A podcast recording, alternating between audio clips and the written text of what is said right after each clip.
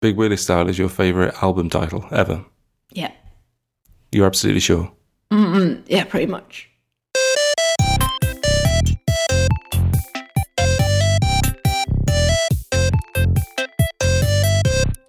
The Rise of the Insta Poets. Yes, absolutely. This is quite an interesting thing, which seemed quite obvious to me when you told me about it, but then I realised, oh, hang on a minute. I haven't seen any poetry on Instagram ever. Maybe you're not following the right people. I apparently am not. I'm not like the 1.3 million people that are following certain Insta poets. It's fascinating. Are you going to tell everybody about it? There's a, an article on the New York Times, um, and it's about a new breed of um, poets and short fiction istas, short fiction writers, um, who are taking social media by storm by posting things that fit in an Instagram photo or maybe a Tumblr post or something like that. So, extremely short fiction or poetry, haikus, that kind of thing. And um, their work has, you know, gone viral, shall we say. And um, it says right in front of me here in the New York Times the Web Poet Society, new breed succeeds in taking verse viral. And um, it specifically features a guy called uh, Tyler Knott Gregson, um, who has gone on to get uh, a book deal as a result of his Insta poetry. And um, I, this is this is not something new, really. I just uh, I don't know. I've not done an awful lot of research into this since reading the article. I don't know if that's something I should be doing for a show like this. But um, my initial reaction was, well, of course, of course, the Insta poets are going to go viral, and this has been a thing for a while.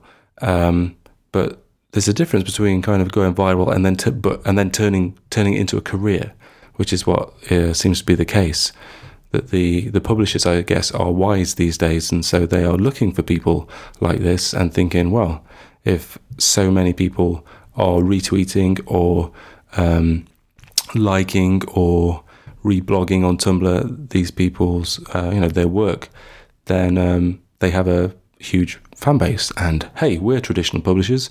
This is where we come in. Let's steamroller this and um, and see what we can do with it. Yeah, um, and a lot of them have sold like hundreds of thousands of copies by taking on poets that they found on Instagram, which, you know, just blows traditional poetry sales out of the water. It really does.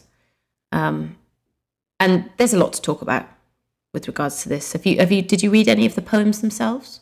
I've got one right in front of me. It's, um, it's, uh, it's, it's an example. It's from the same guy, and it says um, it's kind of a bit like a post-it note, but with like a, a tear, a, what looks like a carefully positioned tear on the uh, on one end, and on the background uh, is it's the, the the post-it note is on like a bed of leaves, so it's been you know carefully positioned, and it says we stumble headfirst into another season, the leaves watch us fall, and that's it. Yeah. Or his signature. How does this make you feel, Donna, traditionally published poet? it's really difficult for me because I'm kind of on the fence. I'm really glad that that poets are, are, getting seen and that they're taking poetry out to a lot of people. Um, but I think it's a very different kind of poetry. I'd like to think it is to to the kind of poetry that that I have been writing. When I when I, I see poems like this, and and there's lots of different kinds of, of poetry that's that's succeeding online on Instagram or Twitter or wherever people are sharing and Tumblr.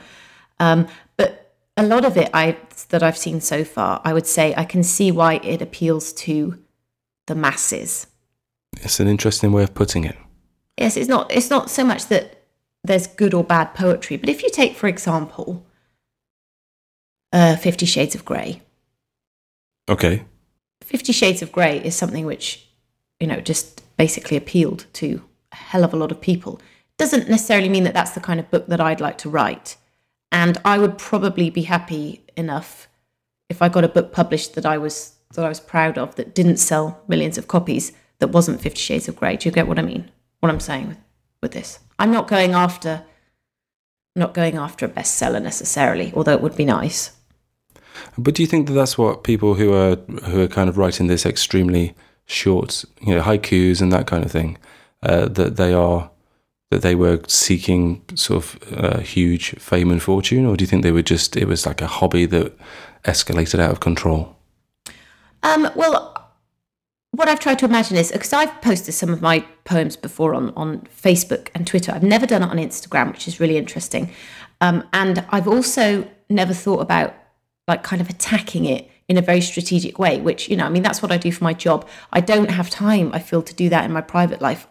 Although I can see now that that's what people of our generation and writers should be doing. You know, I should be totally targeting specific people and and getting my poems out on Instagram. As soon as I read in this article that Khloe Kardashian had retweeted somebody's poem on Instagram, and that was basically what started the ball rolling for them, and that they had after that you know thousands and thousands of likes and and then they got a book deal and things like that.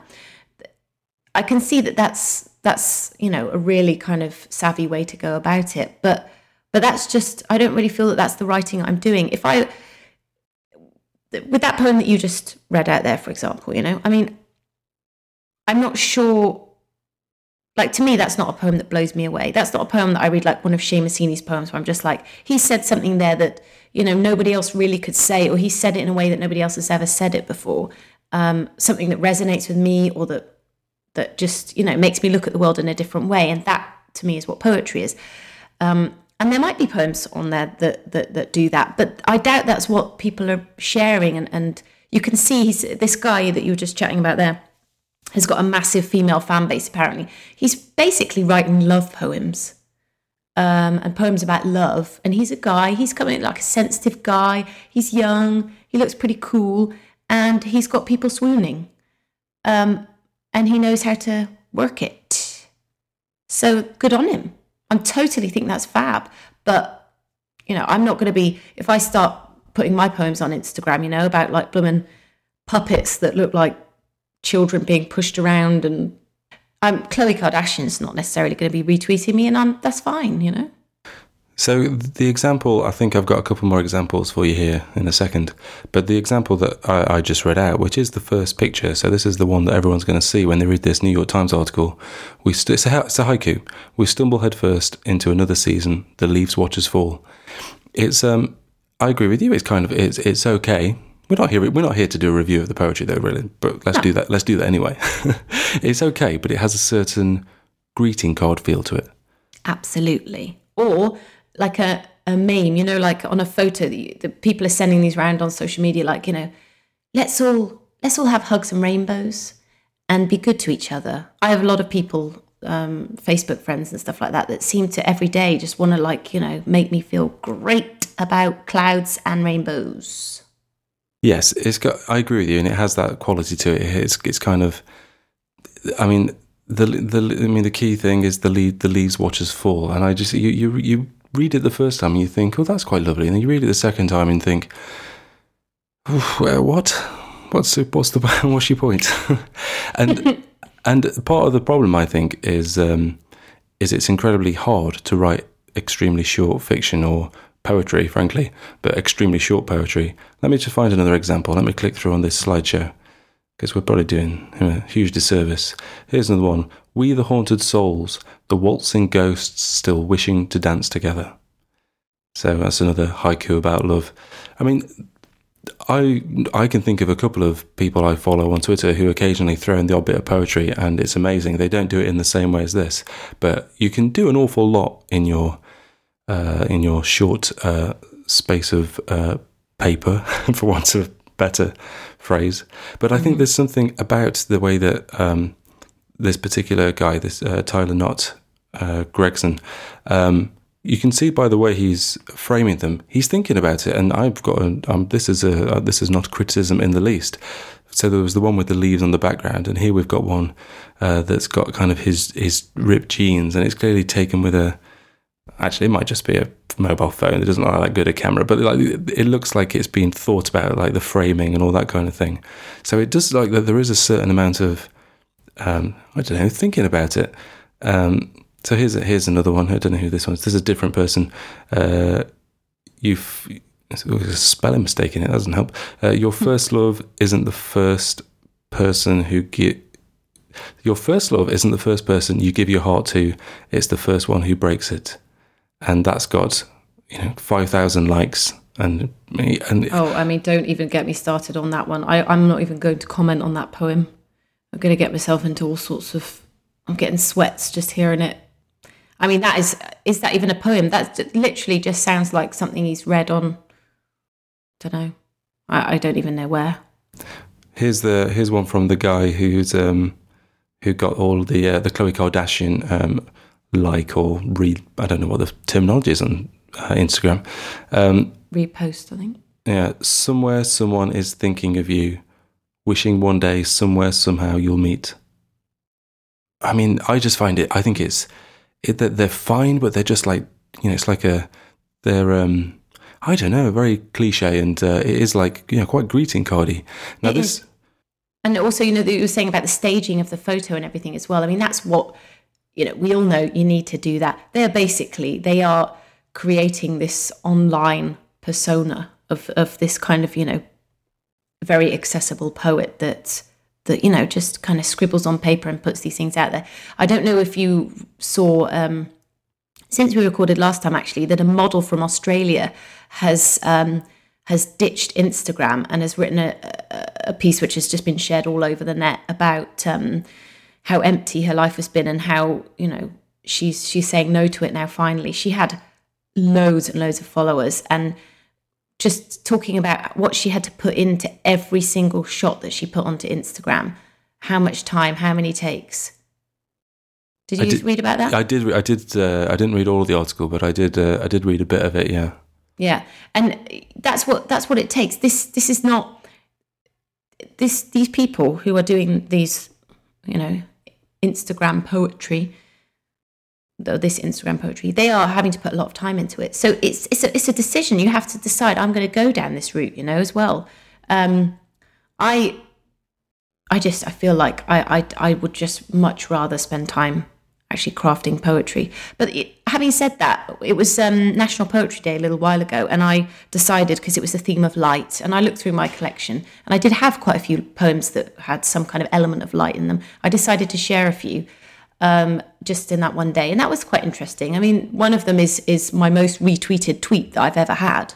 So I can see that there is a real appetite for you know, you know digestible poetry and uh, online, and I think I would like to explore it a bit more. But I, I, I'm not going to be I'm not going to be an insta poet. I doubt.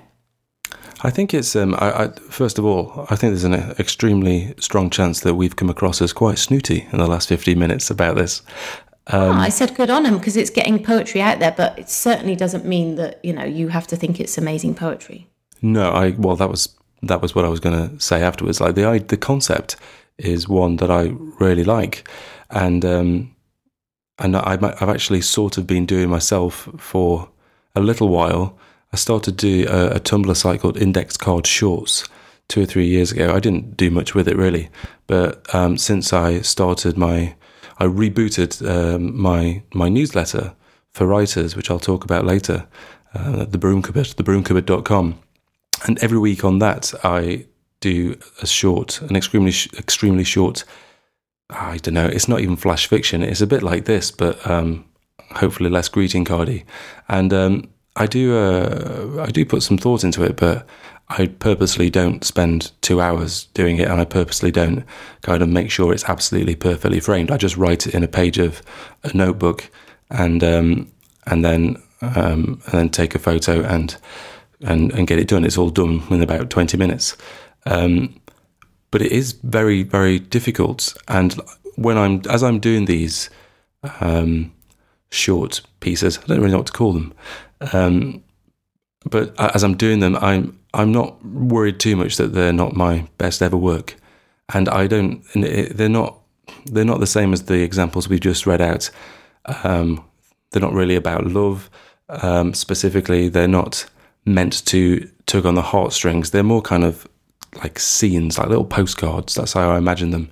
Like here is a postcard of something happening, and I'm giving you a very limited amount of information, and you can build the rest of the scene yourself because this is all I'm giving you because all I've got is this short space this this uh, short uh, you know finite amount of space that I've got on this piece of paper in my notebook and it's actually quite good fun. I quite enjoy enjoy doing it, even though it doesn't take me, you know, it doesn't take me very long, and it's kind of nice to have done one. Like I've done one for the last eight weeks, and it's, you know, it's hardly it's hardly a it's not a second novel. I know that, but you know, it's um, it's a it's a habit. It's something that I'm now doing every week. But one of the things that I really like about the idea, and I like about um, you know the Insta poetry idea, is the idea of working within constraints, which is kind of the opposite of a novel. And it's one of the most difficult things about writing a novel is that there are pretty much no constraints unless you you know unless you put your own constraints on your work for whatever reason, be that structurally or I don't know setting wise. But I mean, ultimately, um, you can do what you want with a novel. But when you say to yourself, "I've just got an index card or a post-it note, and I am going to try and write a complete, to use my own words, scene," then um, there's something quite empowering about that. It makes it really, and it makes the it's an interesting format. But um, you know, you must know all this, Donna, being a poet. Is that how you think when you write your poetry? Yeah, well, that just there's something so satisfying about having things in very small chunks, don't you think? Yeah, I feel like I feel that way, particularly about pineapples.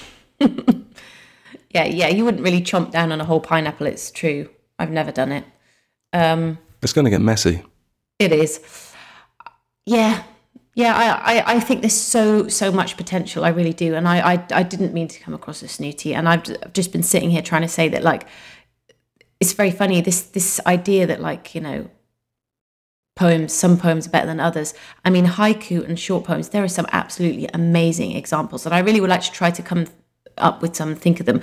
Um, there was a poem a poet in ireland gabriel rosenstock that i knew that was writing a lot of haiku he was really really good amazing at it.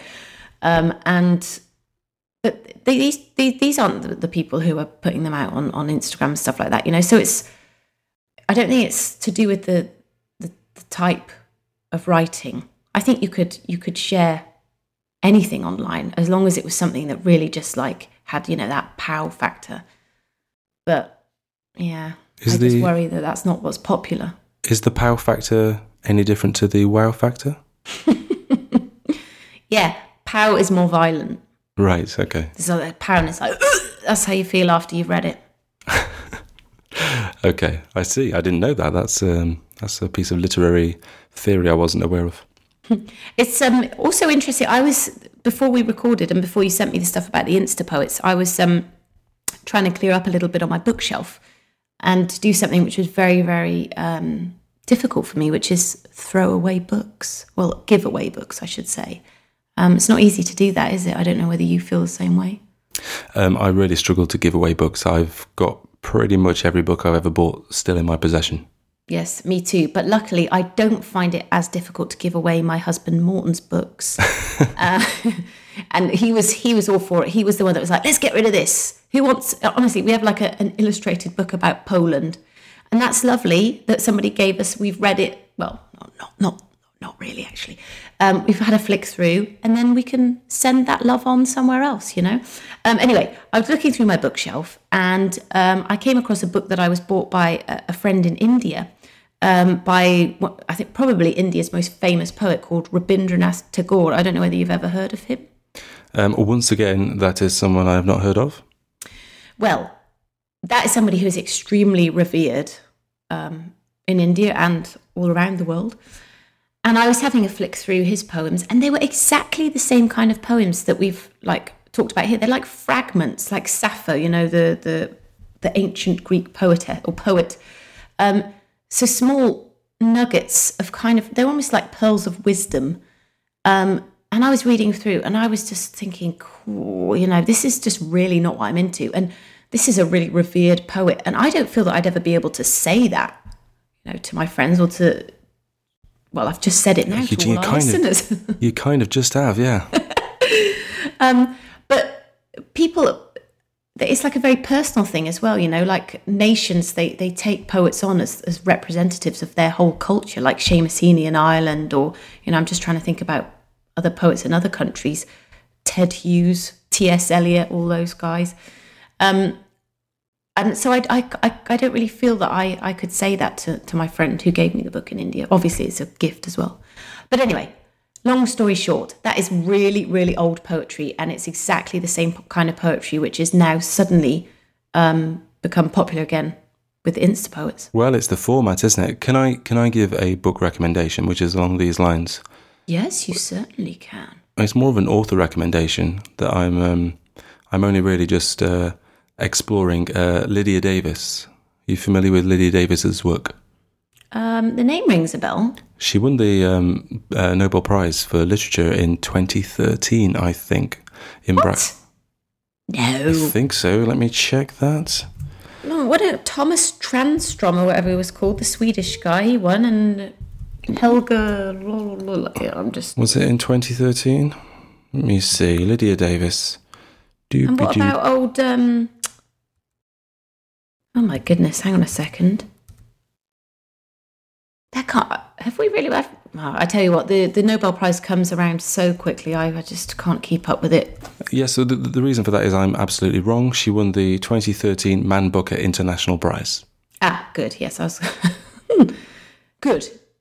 So, um, yeah, so she won the, which is still good. I mean, she should still be very proud of that. Absolutely. Yeah. It's kind of, you know, it's probably second or third on the list. Um, anyway, I am in the process of discovering her work and I like it a lot. And she is, um, she has written a couple of novels, I believe, but she is primarily known for her short stories and the fact that her short stories are extremely short and I reckon some of them could probably fit on an Instagram post. Um, some of them are just a, a couple of sentences, and some are, you know, more. They're you know a few pages, more standard length. Um, but a lot of them are quite short, and I really, really like that kind of thing. I Is don't. that flash fiction? that is is that- that is a technical term for this kind of thing. Yes, flash fiction, very popular on the internet too. And you could argue that's what I've been doing in my uh, newsletter. They could, you know, they are sort of flash fiction, but flash fiction does tend to be, I think, two to five hundred words, maybe even a little bit more, maybe up to a thousand. Although I might be stretching it. Whereas some of this is literally uh, some of Lydia Davis's um, uh, stories are some of them are uh, yeah literally two sentences, less than fifty words. Um, but they're great, and it's nothing like the kind of uh, they're not soppy. They're not they're not they're not for the kind of effect we've just been looking at. The, those haikus we just read out. They are No, um, exactly. There's so much. You, I mean, it's it's such a skill, isn't it? I mean, to be able to get that across in two sentences, that's amazing. yes. I wish I got the book next to me to uh, to read one, um, but I don't. But but maybe I'll read one next time. I'll put a link in the show notes. Do you know where the show notes will be, Donna? Yes, they will be at 5by5.tv slash WFYL slash 156. Yes, and the book I'm reading by Lydia Davis is called Can't and Won't. Uh, but she, I don't, I don't think that's her most famous work, but it's the one that I saw. I loved the cover, so I got that. Um, but I, I highly recommend if you're into short fiction. Indeed, You're a sucker for a lovely cover, eh? I'm a sucker for a lovely cover. That's that should be on a bloody post-it note. Right, shall I talk about my audiobook? Oh, please do. Um, that sounded a bit like you weren't that bothered whether I talked about it or not. No, no, it's great because then I can scratch my nose on mute. Um, I thought that it would be somewhat interesting if I talked about the process of making an audiobook. Um, because I don't know, well, I've only done this once, so I don't know whether this is a typical way of doing things. I suspect possibly not in some of the some cases, in some of the things that happened. Um, but it's an interesting story, so I will I will start um, with the fact that it exists. Um, A is for Angelica, my debut novel. For those who haven't listened long, um, came out in 2012, so that's three years ago now. Don't remind me. And um, and I was, you know, I'd always liked the idea of having. I mean, who wouldn't? The idea of having uh, a, a paperback version and having an audiobook version. You know, as many versions as possible, really. There's also a large print version with an entirely different cover, which is for people who are um, partially sighted or have sight problems. You can get that in libraries in the UK. True story. Um, but the one thing that I didn't have after three years was a um, a, a uh, an audiobook, and um, and I kind of thought I should have one. It felt like the not that I should, not that I was entitled to one, but you know, I'd really, really like it to happen. And so the start of the story is that I'd considered um, you know, having a go at one myself. But of course, the problem, as in recording one with this very microphone sat in front of me, because I've narrated some of my um, novel before, you know, and I performed it in front of you know audiences, that kind of thing. Um, so I thought that I could probably give it a go. But of course, if you sign a traditional publishing contract, usually you would um, you would uh, give the rights to the audiobook away, just like you would potentially film rights or various other rights. So, um, and that was the case. So I, I, didn't have the right, literally, to um, make my own audiobook. So um, I did contact my publisher, which is Legend Press. Legend Press published the uh, paperback version, and I did kind of have an initial conversation about potentially getting those rights back, which is something that authors can potentially do. So um, if that had have happened, I would have, I guess, I don't know exactly the details, but I would have worked with my agent who would have, um, you know, we would have had the rights to the audiobook handed back to me, and then I could do what I want with an audio version of my book. But um, as it happened, when I got in touch for kind of initial kind of feelings out about that, uh, it turned out that the book was actually with some publishers at the time, and um, and I hadn't realised, I hadn't known this, but it was on the cusp of potentially being picked up um, anyway. Um, so that was that was um, interesting. The fact that a publisher, uh, you know, your publisher could be working on things and you don't necessarily know, and I think that's quite a normal kind of thing. Is that you always hope that they are trying to obviously sell the book to as many countries as possible and to release it in as many formats as possible. Um, so it was quite interesting to kind of find that out. It's quite exciting to hear that the book was effectively out on submission with um, audiobook publishers. Um, but I didn't hear anything for quite a long time. It was about a year, and uh, you know, I was, you know, I worked full time and kids, all the usual stuff. And um, and so it was a while before I thought about it again. And then I thought, you know what, you know, it's obviously not sold, so maybe well, maybe I should give it a go myself and see if I can get those rights back. And so I got back in touch with the publisher through my agent, which is what you would do if you have an agent. This is one of the things that they are extremely, extremely useful for, is that they can advise you, especially if you're a debut novelist like me and you you know you kind of don't really know what you're doing in lots of cases. Um, they're really great for suggesting how things might work, whether you should or shouldn't try and do these types of things, and just giving you different scenarios and then helping you make decisions. Anyway, got back in touch with the publisher, and again they said it was um, literally out on submission, some like a new round of submissions. And so I said, okay, that's fine. Uh, let's give it one more go, see if we can sell this audiobook. And then a fortnight later, um, I did get an offer for the audiobook. So the reason I tell you all that is because it was um, several years between me having my paperback book published and then going through more rounds of submissions for the audiobook, and then three years down the line, or just under three years before a uh, you know an audiobook is in a position to be released. So it's quite a long time, isn't it? So you can again, I mean, I, this is what we've talked about lots. You, it's this is one option. This is one route that you can take, or you can you know these days you can uh, release your own audiobook if you self-publish you don't just self-publish your um, you know your print book, you can also go through audible.com and there are lots of services to put together good quality um, uh, audiobooks too. So just the fact that it took so long was, uh, you know, interesting, really, I guess, um, and was fine. Like I was, I was absolutely fine with all of that. Um, but I don't know. Does that, Donna? You've not spoken for five, you know, five, 10, 15 minutes. Does that? I had a really itchy nose. um, have you listened to it? Um, I haven't listened to all of it. I have to say. What did you pick bits out that you wanted to listen to, or did you just listen to the start? Well, I listened to. Uh, I listened to. Um, I listened to the first chapter before it was even made because the so the reason it was you know great that it was picked up by a publisher primarily I should say that this was not remotely financially lucrative, much like the print book wasn't. That's fine. We've been through this before as well. That's just one of those things when you're um, an author of. You know, it's very difficult for. Um, my book had been out three years, so it's very difficult to suddenly come up with an incredibly lucrative uh, audiobook contract. It just wasn't going to happen. And you know, that's I understand that. I understood it. I understand it still. It's absolutely fine. The main thing for me was, like I said, completing the set really and having something that was good. Yeah, that was important to me too.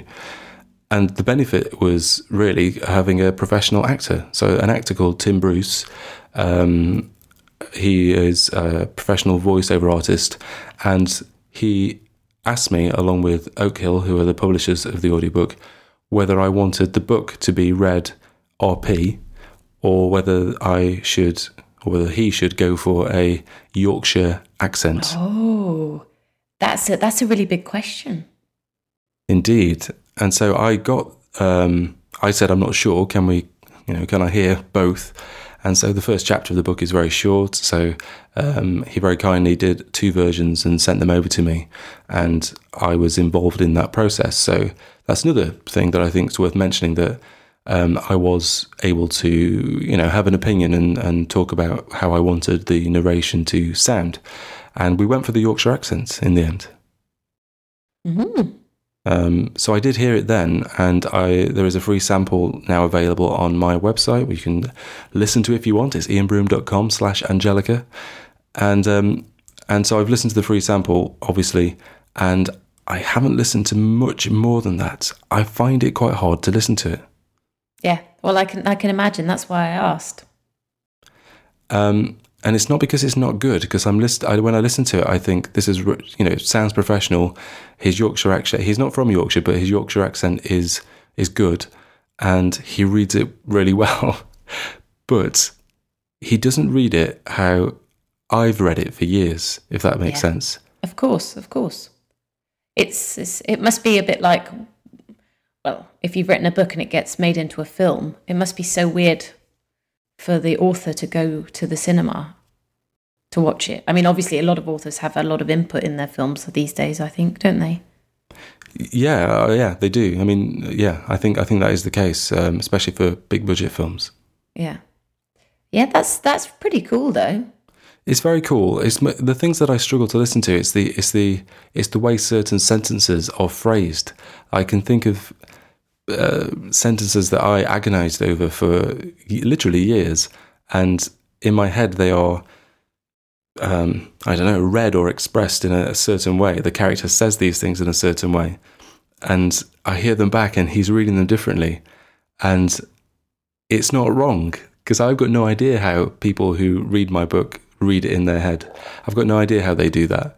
And my version of the book is just my version of it, really. If you're a writer, then um, your version of it, once it's out in the world and someone else is reading it, you know, their version of it is, or their interpretation of it is, um, is as valid as yours, I think. And that was a really and amazingly useful as well. Like it's kind of it, it's something which could potentially affect the way that you write your next book. You know, if you if if if people could read what you have written in a completely different way, that's going to give you a whole new perspective on on on the way that your writing is interpreted. It's a bit like when I've had reviews of my my book in the past where uh, people have or reviewers have talked about a poem in a certain way or that I'm asked, you know, assumed that I meant something when I actually meant something else. And that's really interesting for me too, because I, I it's so vital to have that feedback to say that's really, really cool to know that that it doesn't really matter that I meant something else with that sentence. The fact that people are able to get their own uh, meaning out of it means that it, it talks to more people than you might yourself have intended. And that's that's a really great thing, you know? Yeah, absolutely, and it's um, I, I, the, it's it's just it's just an unusual thing to to go through, and I, hadn't, I think I wasn't really expecting it either because you know it's been a it's been out for a while, and I've not reread my own book for I don't think I've ever read, reread my own book, but you know I've not even flicked through it for for quite a while. Then all of a sudden I'm hearing those words again, and it just sounds different as someone else is reading it, and I thought, gosh, I've never even heard anyone else read this book because inevitably it's always been me, and it just really it was just an unusual experience to hear someone do that. Um, Have, have we ever talked about this before? Have you considered writing it, converting it to a screen, adapting it? Sorry, adapting it to a screenplay. Um, I have actually. I have considered doing that. I've actually more considered adapting it to a stage play. Um, I think it would make a potentially a better stage play than um, screenplay. I can totally see it as a stage play. Have you have you seen the film Glengarry Glen Ross? I haven't seen that film, but um, Oh. a couple of podcasts that I listen to, um, they talk about it regularly on there. Do they? Yeah, In, in what context? Uh, off the top of your head? In that it's their favourite film. Ah, well, it's a really, really fantastic film, and uh, you can totally see that it's it's based on a stage play, and the way that they've translated it into a film is really amazing. But it's just that intensity of like location and and I don't know. Like you, you, I think you need to watch it. You just need to watch it. We'll have to have a, a, a, a dis, in-depth discussion of Glengarry Glen Ross in a future episode. Okay, I'll try and watch it. Great. Is there anything else you'd like to add about your audiobook? Uh, j- well, just to finish off that last bit, I- so uh, basically, uh, as um, as writers, I don't think it's uh, such a bad idea because we always say, you know, every, the advice is always, you know, you must read your work out loud so you can listen to its um, its uh, its ebbs and flows and spot mistakes and see where you trip up and look for problems. But get someone else to read it. That's another piece of advice To that I you. have. Yeah, out loud to you. Yeah, get someone to read it back to you and just watch them and hear them go wrong and hear them hear their in, hear their kind of interpretation of it. Um, and it, yeah, so it's re- I mean it's a bit late for me because I've waited until this was the actual audiobook. So um, there's not much I can do about changing things now. But um, yeah, it was really, really a really fascinating exercise as a writer. It's not just to read it out loud yourself, your work, but get someone else to read it to you. Um, the last thing I want to say, just to complete the full circle, is that again, because this book has been out for uh, three years, this is old news, frankly, in the publishing world. My book, and that's not me complaining. That's just a um, a, a fact. It's a reality of the of any industry. You know, it's, it's again, it's fine. Um, but it meant that the book hasn't had any marketing budget whatsoever. I mean, inevitably, my the marketing budget from a smaller publisher is going to be, um, you know, tiny to non-existent, and the author is going to have to do a lot of the work. But with this, it was even it was even less so. I mean, I basically on my own, and and that's another reality that we have to consider as writers now. Is um, is is you, you you you have to do you get some support depending on your book deal. The more that the publisher has got riding on you being a success, the more likely you are to have a marketing budget, and the bigger the budget will be, the bigger you are as a potential author, or, or your book will be as a potential hit. But the smaller that gets, the less likely you are to get that kind of backing. So it's kind of all on you, and uh, it means that you know I don't know how many people have bought the audiobook, but I imagine it's uh, not a huge amount. Um, and uh, and like I said, that's fine. I always understood that would be the case. I think if if the audiobook came out shortly after the um, the print version came out, it might be a different story. But um, it didn't, and that's fine. But um, the whole process was uh, an interesting one to go through, and it was different. It was different to the um, to the the print version because, of course, uh, you're working with an editor to change things. But once the book has been finished, there wasn't really much that I could do beyond choosing a Yorkshire accent. I just had to wait until it was finished, basically. Yeah. And audiobooks, if you take, for example, the choice you have to make about whether you want a, to read a print book or an ebook, and that's just a, you know, a, a preference thing. Cool thing about audiobooks, I think, is that it's not just a preference thing about whether you prefer to listen to a book compared to read it, but actually, you know, let's be honest, a lot of people on this planet are not able to look at words or read a book. So you, it's it's it's so cool to be able to say that you know your book is available for people who can't read or can't see. Absolutely, I'm I'm chuffed a bit. So I hope that I've not sounded negative. I was just one part of me telling the story and including all the kind of what might be considered negative bits was just to just to be oh, honest. No, no, no, there wasn't there wasn't any negative bits. I mean, honestly, don't worry. We're all positive this week, apart from you know saying that Insta poetry is rubbish, which I didn't really say. Um, about audiobooks, just to finish off though, we also can put in the show notes um, a little piece from the bookseller, which has announced that audiobooks are going to be included in the Future Book Awards for the first time ever. So that's really exciting too. Absolutely, and one one of the things that I, if I'd have done it myself, so if I had have effectively self-published my own audiobook, one of the things that I was going to do was include lots of extras, and you know, include uh, interviews potentially with me about um, you know about the book or the making of the book. Um, lots of little audio tidbits because you know we we've got this podcast. We've got 150 plus episodes. Um, there's lots of potential for pulling out things not not from the podcast necessarily but you know creating audio things around the book itself that I thought people might find interesting that's not something that happens with traditional publishing so that didn't happen either but um, yeah I think the audiobook is a is a a bit of an untapped kind of format I think that publishers could do much more with them but um, yeah I guess the main thing is the actual book isn't it hey have you uh, Oh, oh. I was just, I got, I got my, my xylophone fingers out. Well, that's what I was going to ask you. Have you got your xylophone ready? I have. That means we're ready for a listener's question. Um, and we have a question this week from Robert Mills at Robert Mills on Twitter. Have you ever taken part in pair writing? And if so, what advice can you offer others who may be considering it?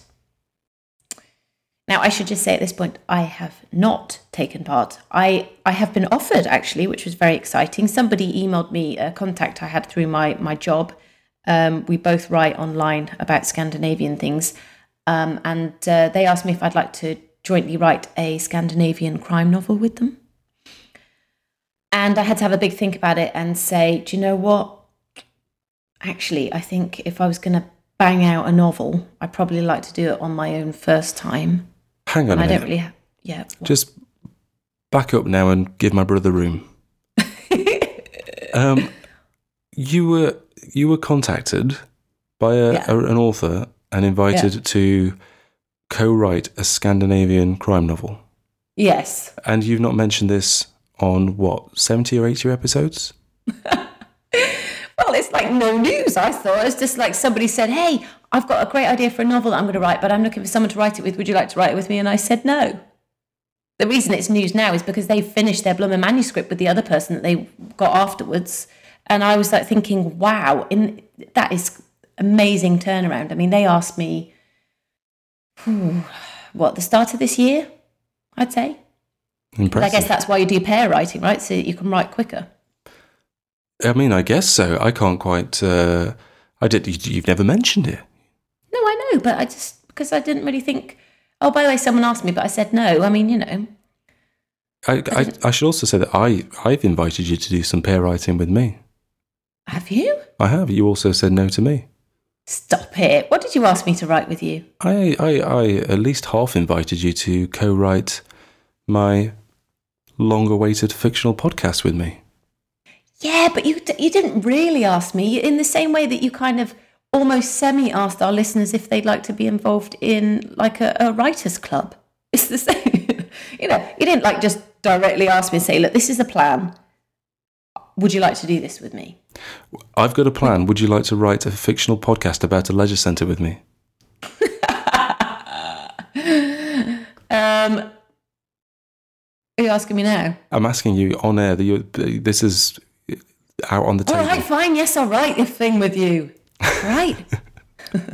It's amazing. I've got we'll the fir- talk about this later. fir- first episode's been in the can for about a year. It's brilliant. People are going to love it. No, I mean, yeah, that sounds cool. That sounds more doable for me in my current life than a Scandinavian crime novel. I, you know, obviously hope, I really hope that they manage to get a publisher for it now that it's done. That's really exciting. But that is as close as I've come to pair writing. I can um, add, just before I, I pass over to you and your response to this question, that I knew a poet in Ireland who um, had a, I think maybe three collections of poetry out, and they were also curating a poetry festival, which was uh, doing really well. And then um, I noticed that he had started co-writing crime novels, um, something about crime novels, um, with a lady, um, and they call themselves Karen Perry. And they have now written two crime novels, and they have been getting award nominations, and they've been some of the selling really well in Ireland and just doing fantastically well. They are also banging them out at quite a rate. So, um, so it's going really well for them, and they they are mark they are like obviously uh, a pair writing it. They're they're marketing themselves as that. They're not pretending to be one person called Karen Perry. I don't think. Um, so so yeah, that's really good. I would say, in response to the question, I guess it's really important that you know what kind of writer the other person is before you go into it. I mean, surely that's the most important thing, don't you think, Iain? Probably. Um, I think, and also just sort of set out some expectations before you before you get started with anything. Maybe divvy up the work in a sensible way. Yeah, and be like brutally honest about what you can do because you are, you know, you can let yourself down, can't you, with regards to writing schedules, but you're not you're not going to be able to drag along somebody else for years just saying, "Oh, you know, I just you know, I got twins. I couldn't write last night." All right. Only for that. You can't use that excuse when you're pair writing, eh? No, that's true. I did do. I think um, uh, I just remembered as I've been sitting here. I did do pair writing once. If pair if pair writing is basically just, is it just It's writing? not writing about pairs, no. It's not okay, right? Uh, no, no, I haven't done it then. Were you really going to know you weren't going to say that? No, I wasn't going to say that. When I was uh, um, uh, doing my master's course, my postgraduate creative writing course, I um, I did a project, um, and it was gosh, we've come full, we've come full circle because it was um, short fiction, like really tiny fiction with just some short paragraphs, and it was a digital project called Proof. Um, one of the um, one of the tutors was sort of techno savvy for the early two thousands, and um, he'd set up a terrible flat, as in t- technically terrible, flash based website, and he was looking for short um, uh, dig- digital fiction, I guess. And me and another chap who was probably thirty to forty years older than me. Um, he uh, we worked together. He was a very good writer. His name was John Beavers. I've remembered that. I don't know why I've remembered his name. And um, we uh, did these short pieces of fiction, and I should try and dig them out because I can probably steal them and save myself some time on Wednesdays when I publish my newsletter. So I have done it before, but I remember that we did one of the things we did was um, stick to our own kind of thing. We didn't do much editing on each other's work. Great. Okay, well, I hope that answered your question, Robert. Thanks for getting in touch. And we'd love more listeners' questions for next week, wouldn't we, Iain, on Twitter? Always like uh, listeners' questions. Robert is actually, uh, I, I like to call him Rob. He's um, he's a former co-host for a couple of episodes. Really? True story. He's a copywriter, works for Gather Content now. Well, I never. There you go. Cool. Um, well, then I guess you are allowed to call him Rob. I thought it was extremely presumptuous when you said it at first, but I, I guess it's fine. hmm. Um, yeah, so anyway, people can get in touch on Twitter with me at The Flying Poet and with you at Iain Broome, two eyes in it. Yeah. Not sure why. You've never really explained what your parents were thinking. Well, um, so the, the spelling of uh, people typically spell Ian I A N, but um, I believe the Scottish version of Ian um, either is or can be I A I N, and um, and so you'd be right to think. Uh, well, it, it would be understandable to think that I would have some sort of Scottish relatives or heritage, but no, no, none whatsoever. Just something my parents did for the laugh, like giving my like giving me the middle name Jeffrey as well. Oh, yes, the good old Jeffrey name. And how many times in your life do you think you've had to say to people, no, no, sorry, it's not spelt like that, there's two eyes? Um, I don't know, once a week, a couple of times. Parents should think about this kind of thing, shouldn't they? They absolutely should. I mean, it happens all the time, and even people who know me um, will and and, and and and email me. So I get I will get emails, and they will send me to. Um, so they'll see my email address and see that my name is Ian with two eyes, and they will still address me as Ian. And you know, uh, in the US, people who email me from the US, um, I mean, I love you all, listeners from the US, but uh, you do have a tendency to um, think that the I in Ian, the first one, is a an L, like a like I like I've made the mistake and written a lowercase L, and so they Lane. they address me as Lane with Oh, that's really, that's cool. with a capital L. Well, I don't know. I mean, Lane that could be your nom de plume. to me, when I see myself referred to as Lane, I feel like I should have two best friends. One of them called Chuck, the other one called Chad, Cool. and we should be called the Disco Boys. That would be awesome. Um, That was a great little aside. Yeah, well, I would, I would also like to. I've, I've, we didn't get chance to uh, talk about it properly. Perhaps we will do next week.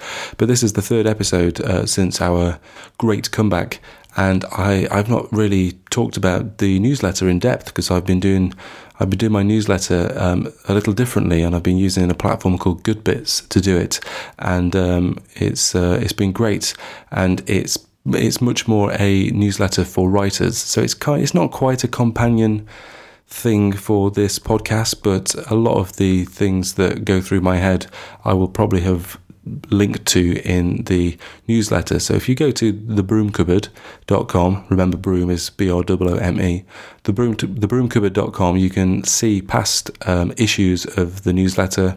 You can access all of the links, all of the short fiction that I've been talking about earlier, and um, of course you can subscribe. And if you are a writer, then I would highly recommend it because it's primarily a series of uh, interesting articles and links and goodies for for writers that's it. That's my plug. And did you say that, the, that you were going to talk more about it next week, or is that it? No, I think I would like to talk about how I chose. Um, I've chosen a platform called Goodbits to do it on. So I, I, always did my newsletters via Mailchimp, which I think is quite common. There are things like Aweber, um, and if you can afford it, something like ConvertKit. There are lots of ways of doing, um, you know, emails to people these days. Uh, but Goodbits is a new type of kind of email service. Uh, there are a couple of others that do a similar sort of thing, but they have like uh, an inbuilt bookmarklet for your browser that allows you to, if you're on a web page, you can click the bookmarklet and it comes up with a little JavaScript interface where you can add uh, you know a title and um, some a little description of the the link and then go yes please and it automatically goes into your next issue so it's really cut down the curation process. Curation is an interesting word. It's not quite the right word for showing people a load of links, but it's what people use, so we'll go with it. Great. That's it. I've got nothing else. See you next week. I won't see you.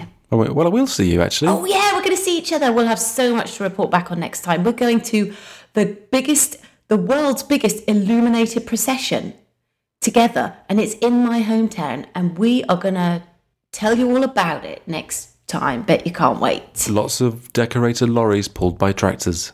Hooray! Or Somerset accent. Drink, everybody. Right for your life drinking game. Anyway, cool, dear. We better go before it gets messy.